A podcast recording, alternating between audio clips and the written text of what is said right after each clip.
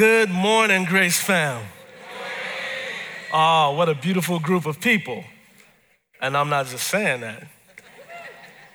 I'm telling you, beautiful to be here. It's a joy to be able to worship together and uh, just be in the presence of an Almighty God. And He continues to do great things for us. Well, we're starting a, a new series today, and this one is called hashtag Grace Detroit. This is us. Now, this may sound a little bit selfish, but it's really not.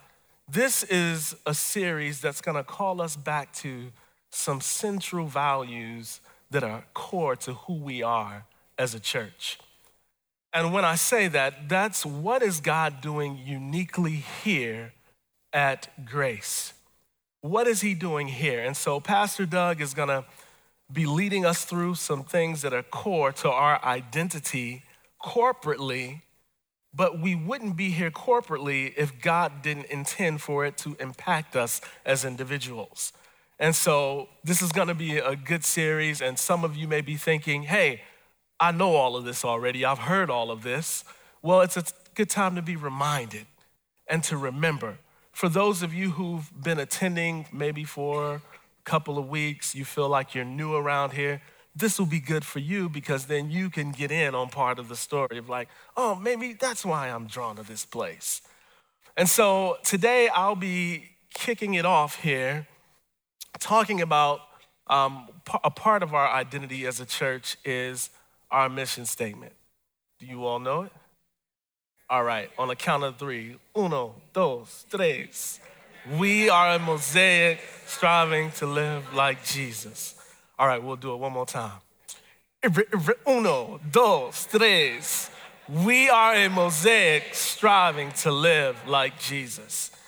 Now, when you think about a mosaic, a piece of artwork, it is a broken pieces of glasses that are kind of um, cemented together to form a beautiful image.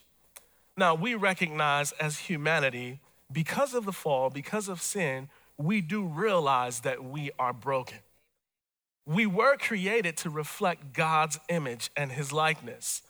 And by his grace, through what Christ has accomplished through his death, burial, and resurrection, he has made us alive. And by the Holy Spirit, Spirit, he has taken these broken people and have united him by his spirit to form this beautiful reflection of himself. And so when we talk about being a mosaic, you can look around the room and you can see that we are very different. Now, I'm not just talking about the color of our shirts either, but we come from various backgrounds. Uh, we are various ages. We come from different economic brackets. And in Christ, we are all a part of God's family.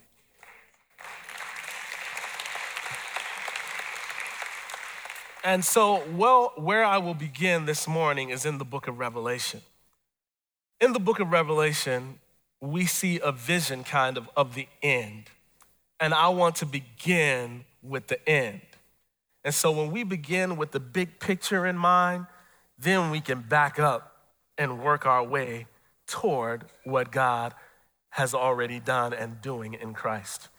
So, and Revelation chapter 7, verses 9 through 12, John, who has a vision, Revelation is the unveiling. Some of you know it as the apocalypse, but it's this unveiling where the covers, if you will, are removed, where he's allowed to see some things in another realm or another dimension. And he writes this he says, After, after this I looked, and behold, a great multitude that no one could number from every nation, from all tribes and peoples and languages, standing before the throne and before the Lamb, clothed in white robes with palm branches in their hands, and crying out with a loud voice Salvation belongs to our God, who sits on the throne, and to the Lamb. And all the angels were standing around the throne and around the elders and the four living creatures, and they fell on their faces before the throne and worshiped God, saying, Amen, blessing and glory and wisdom and thanksgiving and honor and power and might be to our God forever and ever. Amen. What a powerful picture there.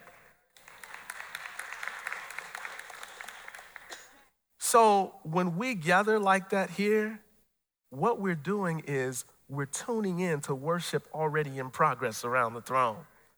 And so our worship is uniting with that heavenly worship. But what we see in this passage is that we see that there are people around the throne from all nations, tribes, and people who speak all kinds of languages. What we see here is that God values differences. He likes things that are different.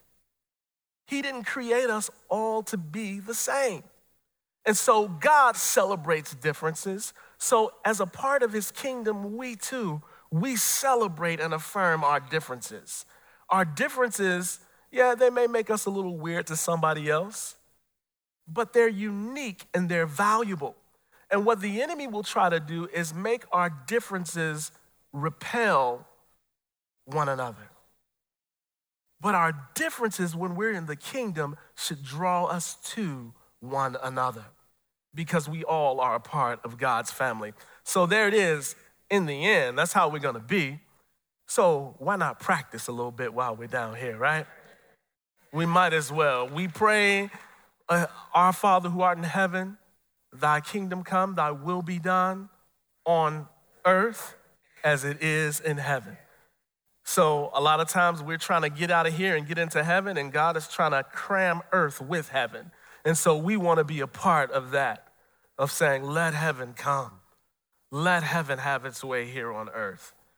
Now, um, a bulk of the passage that I'll be reading will be in the book of Acts.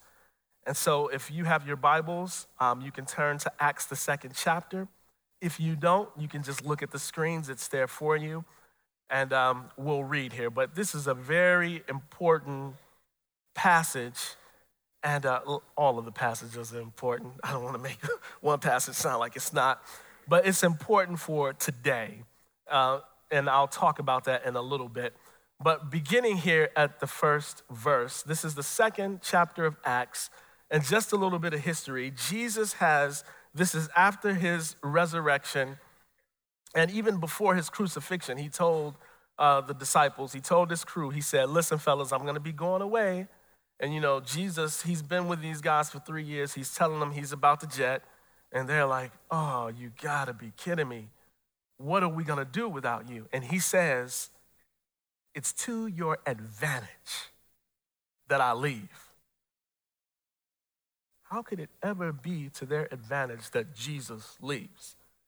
But he says, if I don't go, you won't receive the Comforter. And the Comforter being the Holy Spirit, the third person of the Trinity. But Jesus says it's to your advantage, it's in your best interest, it's for your good that I ascend back to the Father so the Father can send the Holy Spirit. The Holy Spirit is the gift of God. He is the gift of God to his people. And so, this passage, they were told by Jesus to wait. And so, they're waiting in the upper room. And here's what happens at verse 1.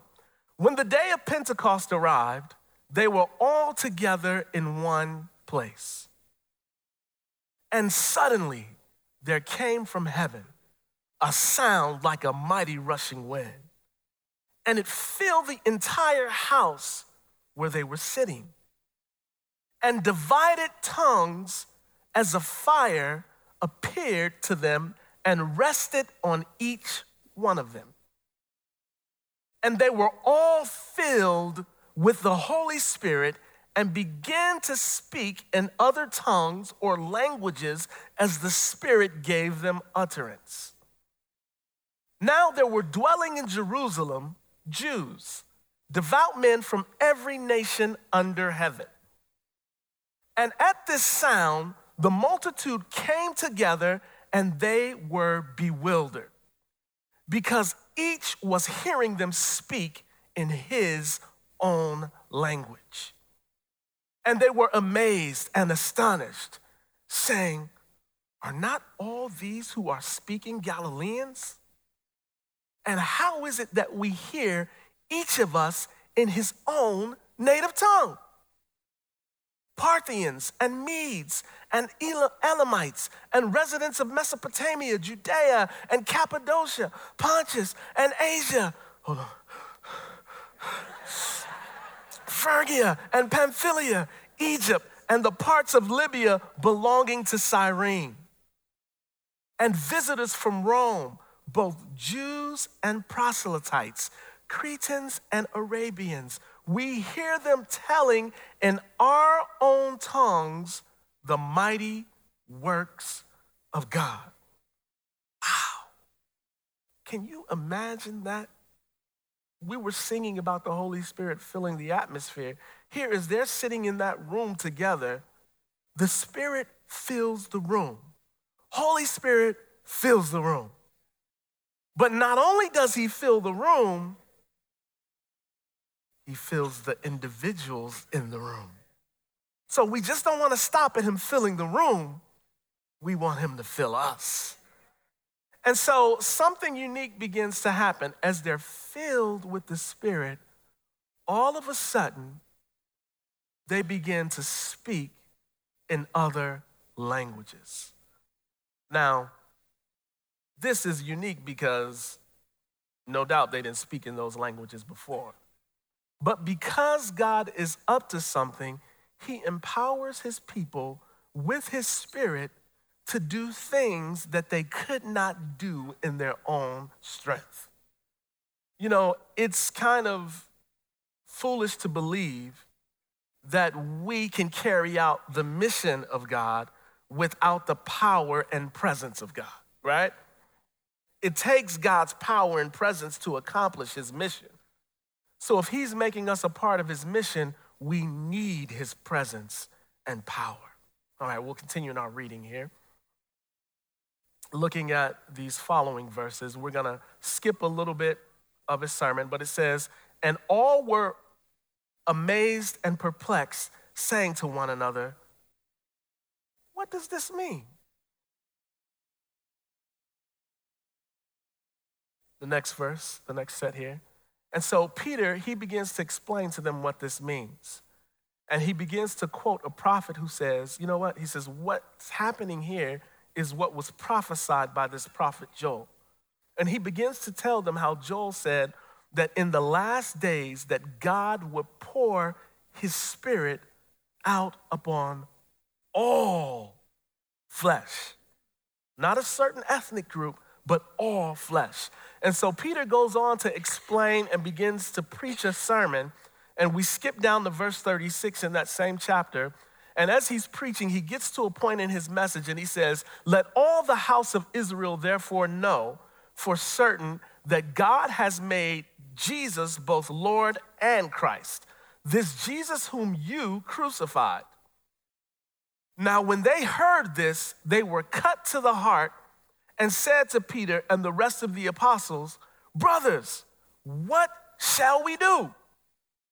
And Peter said to them, Repent and be baptized, every one of you, in the name of Jesus Christ for the forgiveness of your sins, and you will receive the gift of the Holy Spirit. What a gift.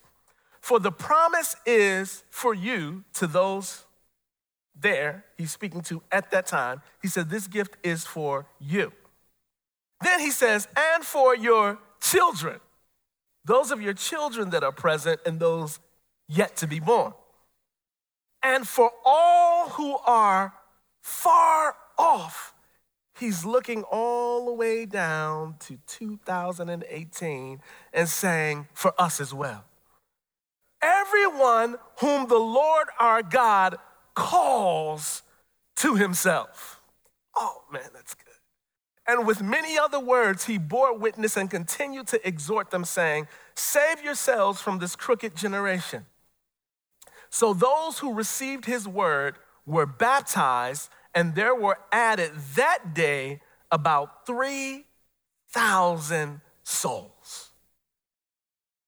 3,000 souls.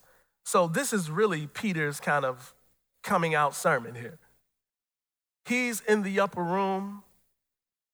The Holy Spirit, as promised by Jesus, the gift of God, shows up, empowers them to speak, and they're getting everybody's attention because they're like, what is going on?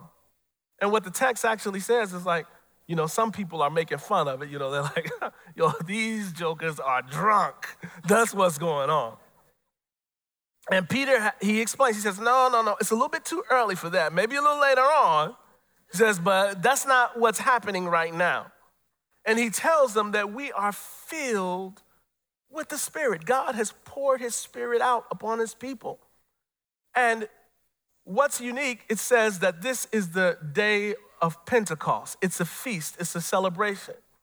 And without getting into too much detail about the Feast of Pentecost, I'll kind of give you a little bit of the gist of it. Pentecost is when they celebrated the giving of the Torah or the law to Moses on tablets of stone on Mount Sinai. And when those tablets of stone were given, there was great thundering, you know, there was lightning. You could see atmospheric changing. It was a powerful moment, a memorable moment. And so, what's happening now here on this day in Pentecost is comparable to that day. Because although the law was given on tablets of stone, broken human beings could not live up to the expectations of this law. Now, what did this law say? You know some of the laws, or you know the Ten Commandments, but if we boil them down to what Jesus said, the law is to love God with your entire self and to love your neighbor as yourself. That's what the laws boil down to. And how many of you know that we, in our own strength, can't love God with all of our beings, and we certainly can't love another, each other well in our own strength? We need supernatural help.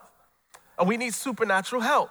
And so there was a promise given that God's laws one day would not just be written on stones but they would be written upon our hearts.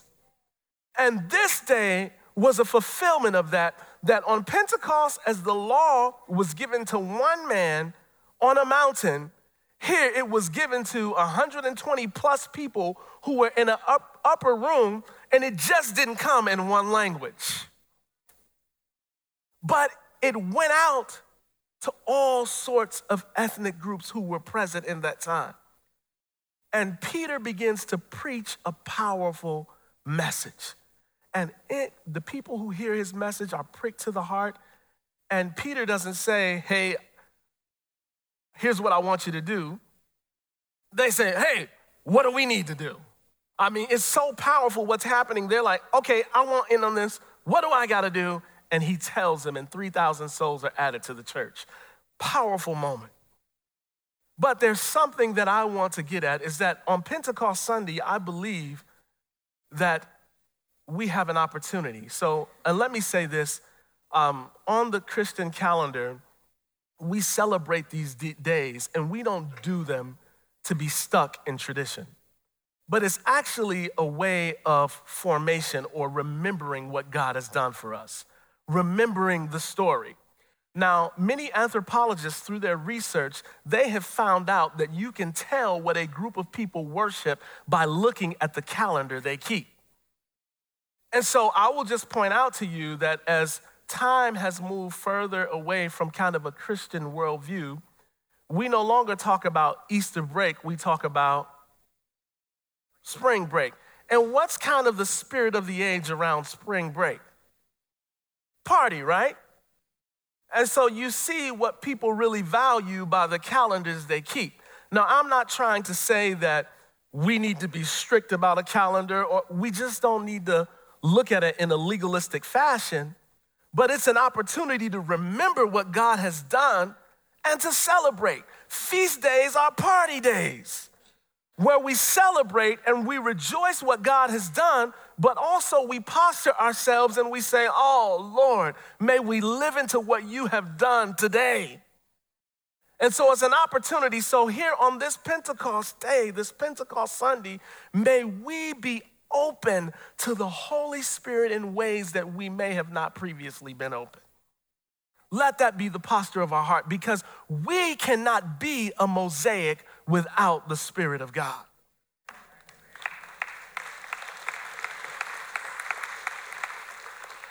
Now, I'd like to talk about Peter for a little bit because he's a part of seeing what God has, has done. But just because you've been filled once with the Holy Spirit and you're a long-time follower of Jesus, it does not mean that you have arrived. I think sometimes we think because we pray the password prayer, you know, we, we kind of look at salvation as something like this. This is the line, and I'm in. I ain't got to do no more. But it's a journey. Scripture says we go from glory to glory. That yes, I am in Christ, I am new, I believe that I am saved, but I am also being saved. And when he returns, I'll be fully saved. And so we believe that there is this work, while it is a finished work, it is still being completed, so to speak. And so, Peter, here's an experience of Peter. He's there, he's witnessing just like you witnessed that this thing crosses language barriers.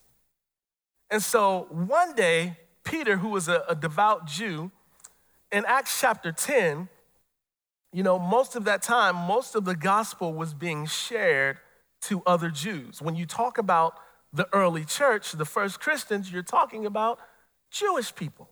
You're talking about Jewish Christians. But in Acts chapter 10, you have something different that happens. Now, I'll give you just a little bit. There's this uh, Italian guy by the name of Cornelius. I got any, any Italians in the house? That, any Italians in the house? There we go. God loves you. We celebrate differences.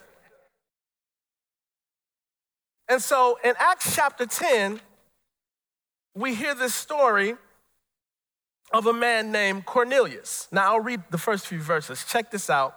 It says, There was a man in Caesarea named Cornelius, a centurion of what was called the Italian regiment. He was a devout man and feared God along with his whole household. He did many charitable deeds for the Jewish people and always prayed to God. About three in the afternoon, he distinctly saw in a vision an angel of God who came in and said to him, Cornelius. No, I'm just kidding. Cornelius. staring at all, staring at him in awe, he said, What is it, Lord? The angels, the angel told him, Your prayers and your acts of charity have ascended as a memorial offering before God.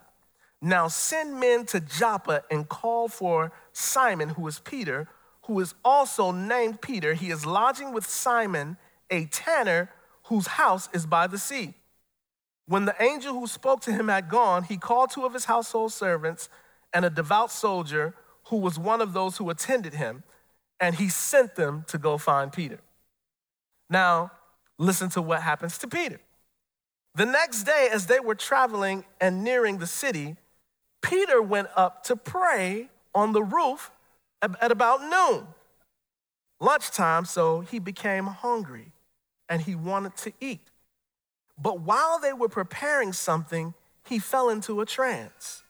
He saw heaven opened and an object that resembled a large sheet coming down, being lowered by its four corners to the earth. In it were all the four footed animals and reptiles of the earth and the birds of the sky. And a voice said to him, Get up, Peter, kill and eat. No, Lord, that's not kosher. That's my interpretation. Peter said, For I have never eaten anything impure and ritually unclean. The voice came a second time, and then it happened a third time. And it says, Peter was deeply perplexed about what the vision he saw, what it meant. Now, while Peter's wrestling with this, it says that the men who had been sent by Cornelius, having asked directions to Simon's house, they stood at the gate of where Peter was on the roof. They called out asking if Simon, who was named Peter, was lodging there. While Peter was thinking about the vision, the Spirit told him, the gift of God told him, Three men are here looking for you. Get up, go downstairs, and go with them with no doubts at all because I have sent them. Now, check this out. Amazing, right? Cornelius, who is a devout man, uh, other translations say he's a God-fearer, meaning that he isn't a full convert to Judaism. In order to be a convert, he would need to be circumcised. But this thing that God is doing through Jesus doesn't require the physical mark to respond to the gospel. And so God gives this man who is praying, he's not really a convert yet, but he's praying and he's seeking God. He's seeking truth and he's even ordering his family along the lines of what it means to follow this Jewish God. And one day, as he's praying, he has a vision. Boy, God is always up to something. See, this is the importance of the Spirit. People are longing for God. People are so hungry for Him. And I want to inform you that as Christians, as believers, we do not own or we do not have a lock on the Holy Spirit. But the Holy Spirit is provoking people, He's convicting people, He's talking to people, He's trying to get their attention. Many people are seeking Him, but who's going to go up and tell them what they need to hear? So, Peter, who's this devout Jew, he's wrestling with trying to figure out what this vision means because he thinks it's about food. But what it really is about is Gentiles who were considered unclean and could not be a part of the people of God unless they went through a conversion process of circumcision and other things. But when these men show up, it's almost like Peter begins to sort of now get what God is hinting at. This is about people, this ain't about food. And Peter goes with these men, and Peter is so wrestling with this that when he gets to the man's house, he's given all kind of caveats. He's like, you know, I'm not really supposed to be here. You know, um, as a devout Jew, uh, I can't really come in your crib like this. And he's given, you know, just really trying to let them know that he's holy and they ain't. But as he begins to proclaim the gospel of God, something happens. The exact thing that happened on Pentecost for Peter is what happens to this Italian man and his household. They are filled with the Spirit. And Peter begins to say, Who are we to deny these people baptism? So, why is this important to being a mosaic? It's because as a people of God, being filled with the Spirit, we must continue to allow the Holy Spirit to transform our deep seated beliefs. You know, our deep seated beliefs. Now, when you talk about things like prejudice or racism, it makes everybody tense.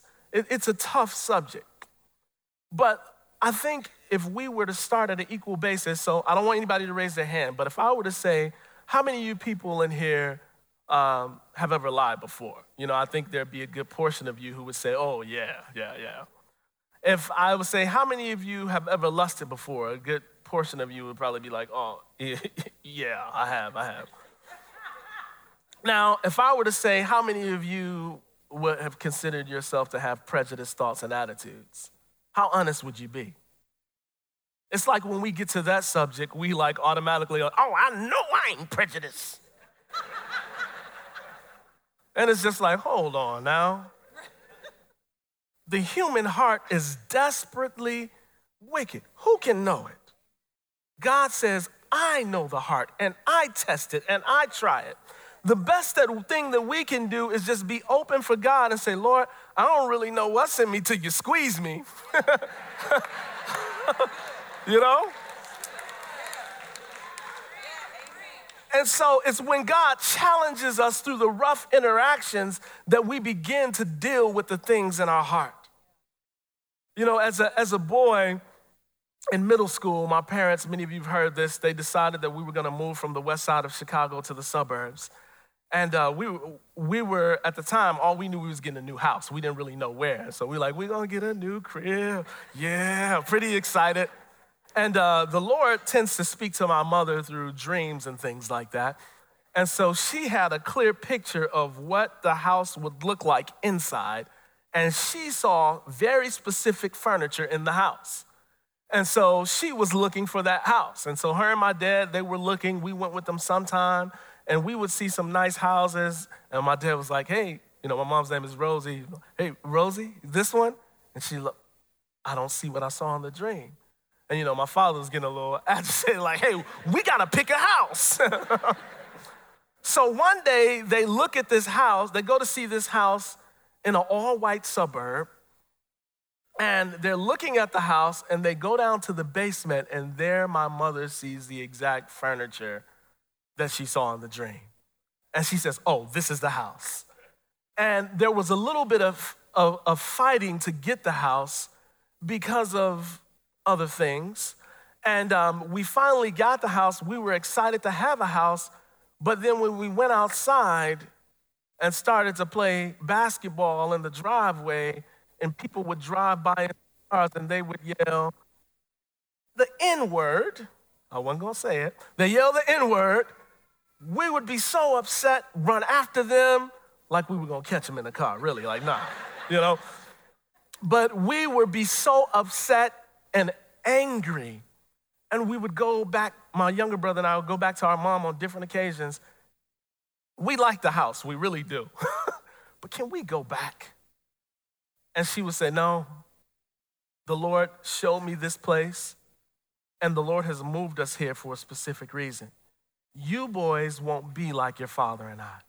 We only grew up around our kind of people.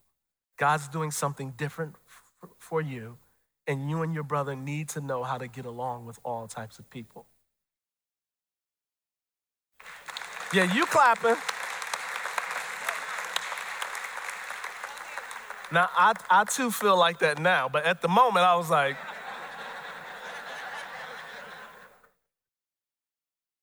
but as I look back, God was doing something. See, it wasn't just the people riding by yelling the N word who were being impacted, but it was also God was doing something in me. Like, I can't stand here and tell you that I've never said the H word, if you know what that is. Um, I can't tell you that I've never said racial slurs before. But what God was doing was putting me in a situation where He could shape my heart. And so, this is what God did for Peter he took him, a person who had been filled with the Spirit, he puts him in a situation so that he can deal with some deep seated things in his heart. Because God wants to transform our hearts. And we don't know what's all in there. You know, used to be an old commercial about spaghetti sauce and how meaty it was, and they say it's in there.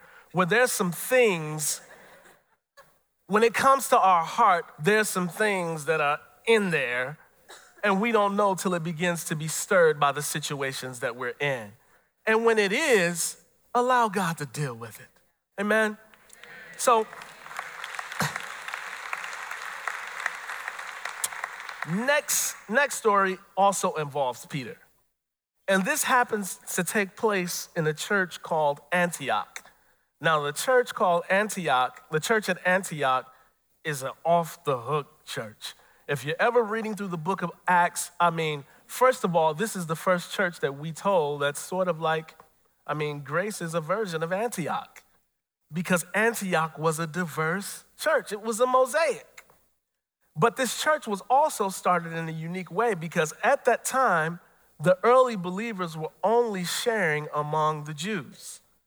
But in the book of Acts, it says that when persecution had broke out against the early church because of Paul, who was then Saul, that some believers came to Antioch. And these believers, we're not told their names. They're not even apostles, the sent ones. But these are just your regular old unordained believers. Oh man, I think believer is a better title than pastor anyway. But enough about that. Because when you're a believer, that means you're living out what God has done. And so, anyway, these believers, they start to do something unorthodox. Instead of sharing only with Jews, they begin to share with Gentiles. And the scripture says that the hand of the Lord was with them. The Spirit of God, Holy Spirit, the gift of God, was working with them, and they saw Gentiles converted into the church. News got back to kind of the headquarters in Jerusalem, and the apostles said, Hey, we need to check this out. We need to send some apostles down there to see what's going on. So Barnabas goes to check it out, is blown away by the mosaic. And at that time, Paul is also converted.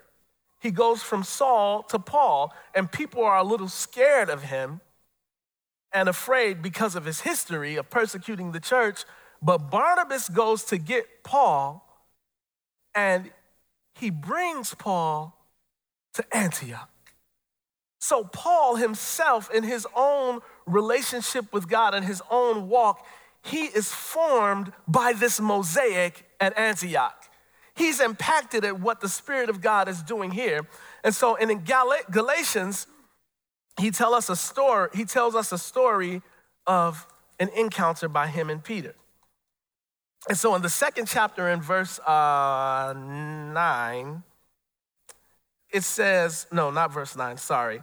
In verse 11, Paul begins to talk about a time when Peter, he refers to him as Cephas, when he comes to Antioch. He says, But when Cephas came to Antioch, I opposed him to his face because he stood condemned. Now, these two apostles right here. He said he opposed him to his face because he stood condemned, for he regularly ate with the Gentiles before certain men came from James, Jerusalem. However, when they came, he withdrew and separated himself because he feared those from the circumcision party. Then the rest of the Jews joined his, now this is what Paul says, hypocrisy. So that even Barnabas was led astray by their hypocrisy. But when I saw that they were deviating from the truth of the gospel, I told Cephas in front of everyone if you, who are a Jew, live like a Gentile, and not like a Jew, how can you compel the Gentiles to live like Jews? What he's saying here, he says, if you're a believer and now you're acting like an unbeliever, how are you going to provoke unbelievers to live like believers because they're confused? And so this is a very hard thing, and there's no judgment towards Peter in this because I think we can all see ourselves in this passage too. That when the Holy Spirit is at work in us, He not only wants to transform our deep seated beliefs, but He wants to transform our actions, the way that we live. So, what happened? Peter, he succumbed to peer pressure. You know, he was hanging out with the folks who were eating chitlins, ham hocks, neck bones, you know, who were eating the unkosher things. And then when the Jews from Jerusalem came, you know, he was like,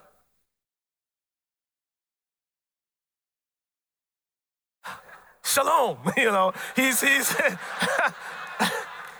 he doesn't want to be seen with them. And, you know, I think back to my middle school days. I had a, a, story. I don't know if I shared this with you before, but when I left the west side of Chicago and moved to the suburb, Westchester, uh, I was so behind in schooling that I had to go back a grade. And I mean, I felt so out of place, so weird. Um, and I remember being at the stop of the ta- stairs. I could see we were waiting for the bus, and there were a couple of sixth graders who, who rode the same bus as me because I went from the seventh grade back to the sixth grade. And um, they were talking about playing basketball. So one guy, he says to me, he says, Hey, Gerald, you want to come and play basketball with us? And, you know, I was like, that pulled me out of my pain for a second. And I was kind of like, oh, yeah, because I, I can ball. I want to, oh, yeah. You know, in my mind, like, yeah. And then the other kid immediately says, why are you inviting him to play? He's so stupid, he probably can't even play basketball. Oh, man, that shot me down. But Don, who's Polish, turned to the guy and said, shut up. Don't say that about him. He can come and play if he wants to play. And this guy befriended me. Found out he lived six doors down from me. I would hang out at his house, he would hang out at my house. We'd ball together. I mean, we'd eat at each other's house and I mean, hang out. I mean, his mom, I, when I go back home, I still see her. She kisses me on the cheek. Uh, my parents love him. I mean, we became really good friends. But there was something that happened in high school because when I was in middle school, you know, I was only one of the chosen few. Uh, you know, in that classroom. But I went to high school. The high school was more diverse. And so what happened was, what had happened was, my friend Don, he gravitated to those who were like him, and I gravitated toward the other brothers. And you know you can best see this in the lunchroom, right? Everybody's sitting with who they're comfortable with. And you know, as I think back in that, there's a little sorrow, a lot of sorrow that hits me because I allowed the culture to dictate how I behaved. I allowed this world to tell me who I should move towards and who I should move away from when things were convenient for me. How many times has that happened to you? You know, when you see fellow grace members in the supermarket, do you do one of these?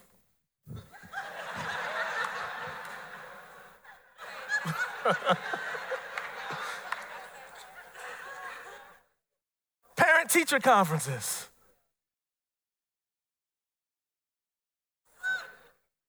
And I mean, we're laughing, but true.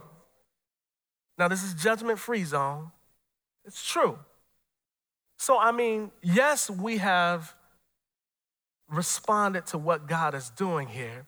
And I don't belittle any of us here because we keep showing up to worship this way. And that's awesome. But now we must allow the Holy Spirit to take us a little bit deeper to where I begin to own you as my brother and my sister.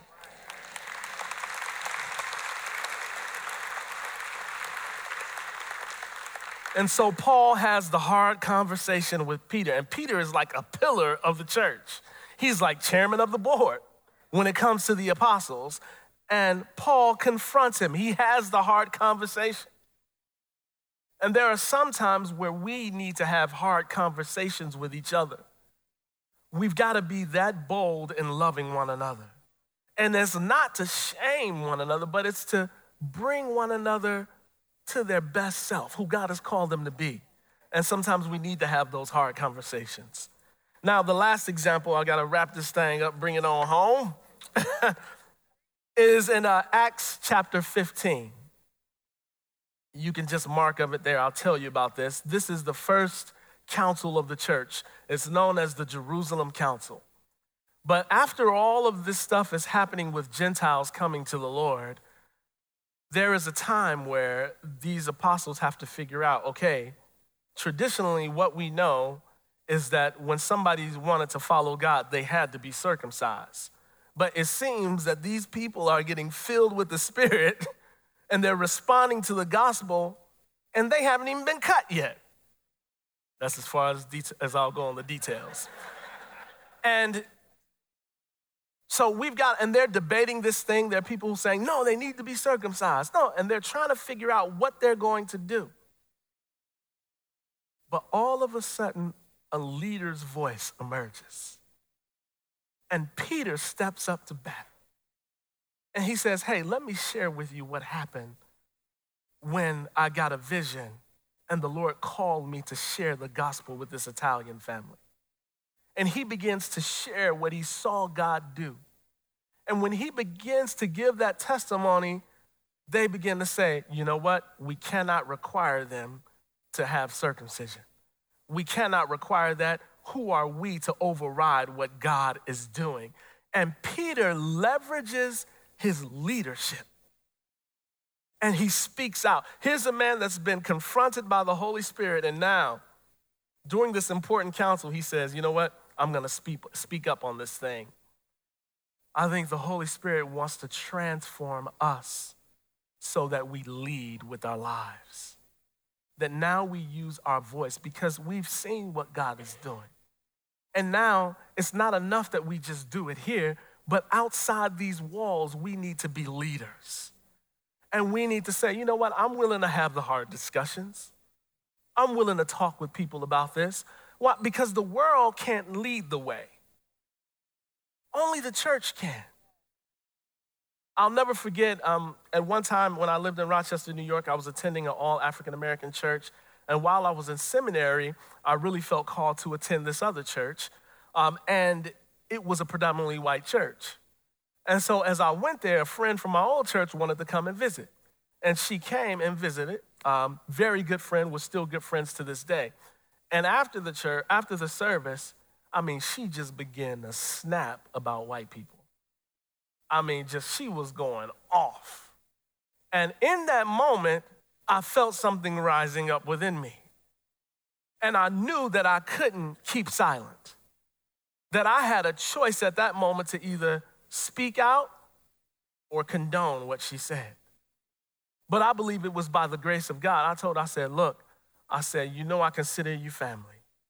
I said, but these people are my family too.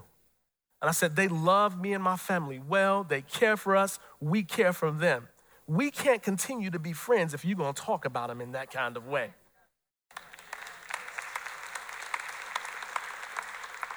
And leadership is costly. It's costly, and you really should think about it because you may have to speak up to those who are in your social networks that you may feel a little pressure by. You may, you may know that some of the people that you're connected with, they might not do so well in this mosaic. And I'm not judging them for that. The Lord can speak to them where they are. But He just may be using you as the light to show them something different. Some of us suffer from lampshade Christianity, where we cover the light with a lampshade. And I fear for us as a community that this building could act like a lampshade, that the mosaic only shines bright in here. But I believe that God wants to pull off the lampshade so that the light could shine bright. Because this is us.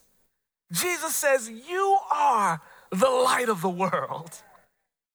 You are the light in the world, and we need to be challenged to let that light shine so that it could illuminate the darkness in Detroit, Harper Woods, Grosse Pointe, all the surrounding areas so they could see, oh, this is what it looks like.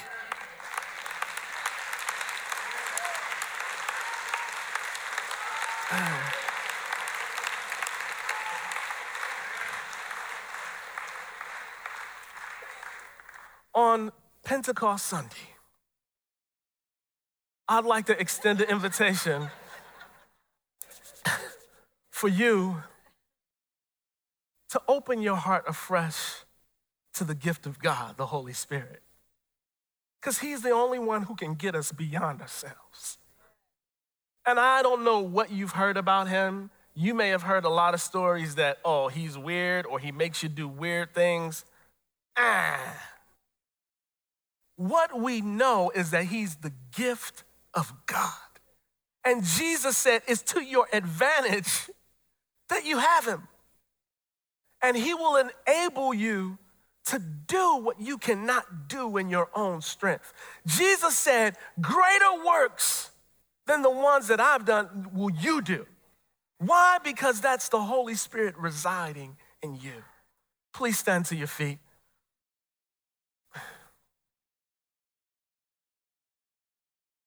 If you're here and you recognize, you know what, I, I want a fresh infilling of the Holy Spirit, I'd like to invite you down right now to come and to meet me here. If you know that there's even a dryness in your walk or certain things that you need to push through, invite the Holy Spirit in afresh. And you know, the apostles prayed on different occasions and they had many fillings of the Holy Spirit. If we can be filled, we can also be emptied. And sometimes we're not aware. You know, if you know anything about driving on low gas tank, you know that if you don't pull over, you're gonna stop. And I'm afraid some of our tanks may be closer to the E. And this morning, you can receive a fresh infilling. And I'd love to pray with you here if you'd come on down. Uh, secondly, there may be other areas that you feel like you're struggling in. Um, maybe you just feel like you're disconnected from God. You need to come. Maybe you don't even connect to the love of God. You don't know the love of God. You need to come. And maybe you may not even be sensing anything is wrong. You just want to come. you need to come. Maybe you don't even know why, but you feel a tug. I, I need to be down here. God will meet you. Let's pray. Father, I want to thank you for those of us who've responded, those of us who need a fresh touch of your spirit. And God, I'm not just giving the invitation, I'm asking for myself. God, you promised that there would those who believe on you, as the scripture said, that out of their innermost being would flow rivers of living water. And we know that you were speaking of the Holy Spirit. So, right now, we give a fresh invitation and we say, Holy Spirit, you're not only welcome in this place, but you're welcome in my life. Go ahead and say that to the Holy Spirit. Say, Holy Spirit, you're welcome please take up residence within me. Holy Spirit, I pray that you would do whatever it is you need to do to make us like Jesus. Pray that you would clean up our attitudes, that you would help us to see things differently, behave differently, so that we could be the light that you're calling us to. And as we leave this place, May we be reflectors of your glory so that hearts may be turned to you and give you glory. In Jesus' name, amen. God bless you this morning. Our prayer team will still be here if you need prayer, individual prayer, they'll still be down here.